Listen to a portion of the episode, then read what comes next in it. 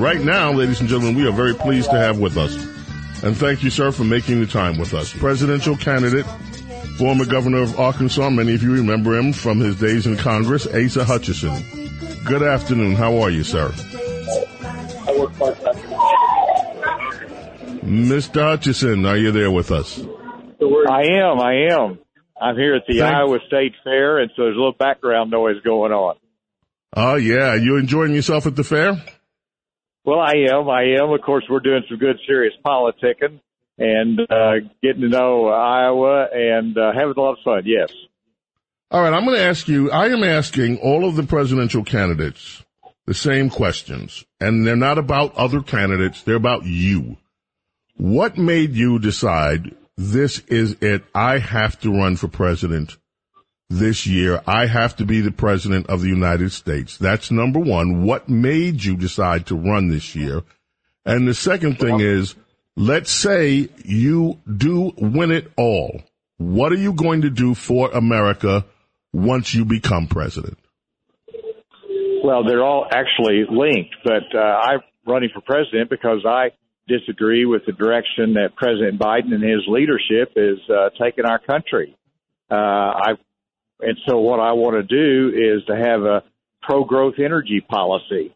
On day one, we're going to start producing energy again. We don't want blackouts and brownouts on the east and west coast. We know we got to produce energy. We need to be independent, and that'll be a priority of my administration.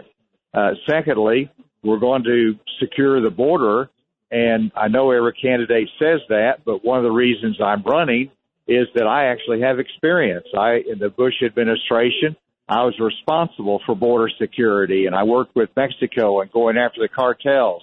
I had to deal as head of the DEA with the drug issues in America. And so my experience matches the challenges that we face, and that's why I'm running. We need to control federal spending and move toward a balanced budget.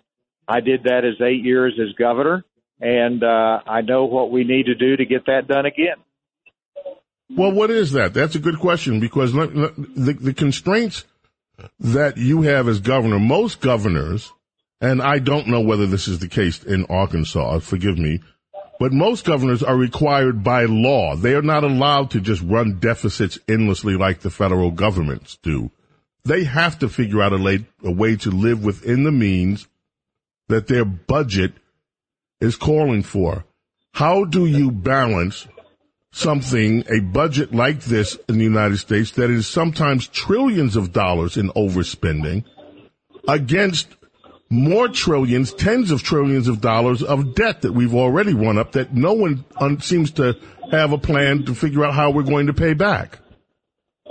Absolutely, and you're right. We do require a balanced budget in Arkansas, and so whenever the revenues shrink, you got to tighten your belt, and the same thing has to happen at the federal level. Now, it is different. It is more complex, but you start with, under my administration, we're going to reduce non-defense federal employment by 10%.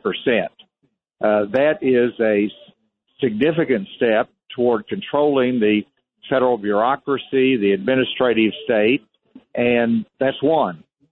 Secondly, we're going to have a tighter rein on congressional spending. We're going to reduce the growth of spending, and then I'll use my veto pen as needed. And, of course, you've got to look at the Medicaid program, for example. And I want to give the states more flexibility that will also help provide the services but also control costs.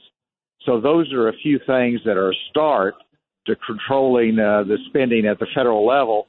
But ultimately, when you're looking at $32 trillion of debt, you're going to have to grow the private sector of the economy, and that is going to help generate more federal revenue to reduce our debt. It's all about private sector growth, and that would be my priority. Now, this is not an attack on you personally, and please don't take it that way. Republicans and conservatives, and I separate the two for a reason, have been hearing for years from their candidates that they are going to get this fiscal house in order. It has to go through Congress. The moment somebody says government shutdown, Republicans put their tail between their legs and they cower and they shake and they shiver and they say, oh no, we're going to get blamed if there's a government shutdown. And every time this plays out, we see the same play over and over again. It happens in December. Either we live by these continuing resolutions that go on and on and on, or they come up with some last minute deal to kick the can down the road because they're so frightened of a government shutdown. How do you intend to navigate if you're in the executive office? Congress has to be brought under control. Congress has no will to be brought under control. They want to spend endlessly. And every time you have a president or a Republican or anyone that stands up and says, no, I'm going to use my veto pen, we're going to stop this down, they don't get the support from Republicans, particularly in the Senate, but also members of the House that are so afraid that they're going to ruin their own reelection chances because they'll be blamed for a shutdown. How are you going to navigate that? How are you going to get these guys to follow you? Well, the answer is that that makes all the difference if you have a president in the White House. And so, you know, when you're looking at a threat of a government shutdown, you actually have leverage whenever you have the president of your own party. And so I would lead, and it starts by submitting a budget on time. Our Republican Democrat administration has gotten the habit of not even presenting a budget on time, and that sets a tone for Congress to do their job. And so I would do that. And, I think the Republican Congress, hopefully we'll have that, will work with me. But if not, you've got to be able to control the spending, and you've got to use a veto pen and use that leverage. With crime running rampant in New York, you need to keep yourself and your family safe. Obtaining your concealed carry firearm licenses can be difficult and time-consuming. That's where MyFirstPistol.com comes in. They'll help you secure your concealed carry license. If you're looking for a pistol, premise, rifle, or shotgun license, call 347-559-7052. 347-559-7052. You must have a valid firearm license issued by the NYPD to purchase, possess, or shoot a handgun or pistol in NYC. Let's talk about something else. Most Americans look, and what bothers them in their lives are things that don't even come up in the discussion in Washington today. They see what happens across the country. They look at an America where if you go to any major city, you've got homeless people pitching tents all over the place. You've got mobs of rabid youth going into department stores, clearing them out. You've got lawlessness in almost every major urban area.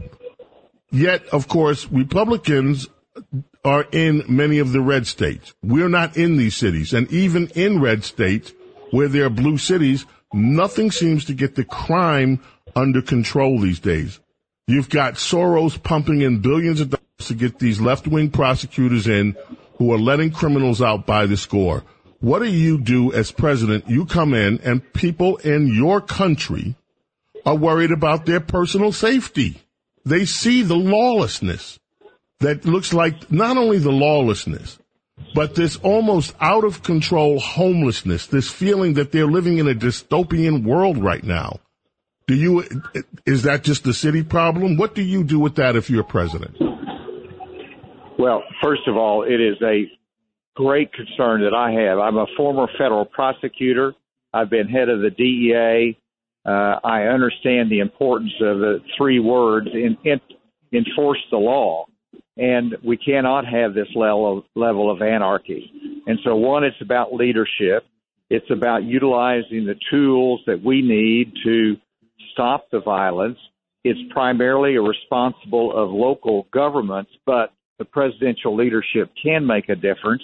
And secondly, we don't want to be spending and sending federal money to jurisdictions that are not going to enforce the law.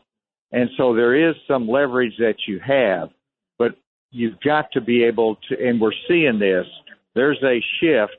People are understanding in the large cities from San Francisco to New York that you cannot have this level of lawlessness and disregard of the law and have a democracy that works. And so they're rising up and I'm going to support them as they rise up and say, let's take control of this and stop this level of violence.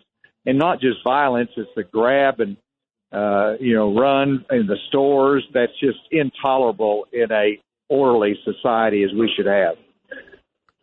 Okay, two-tier system of justice. Yes, sir. Well, I've just got a little bit more time here, but go ahead and ask me another question.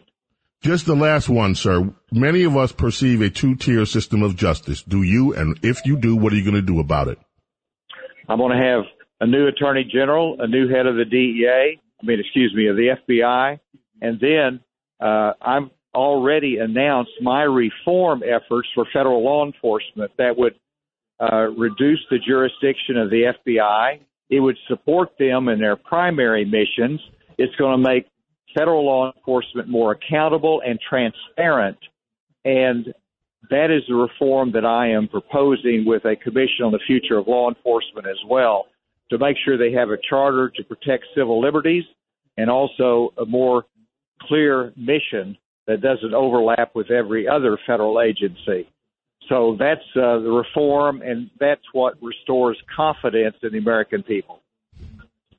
You're going to hear me raise a lot of these issues on the debate, and you can help me get there by going to asa2024.com.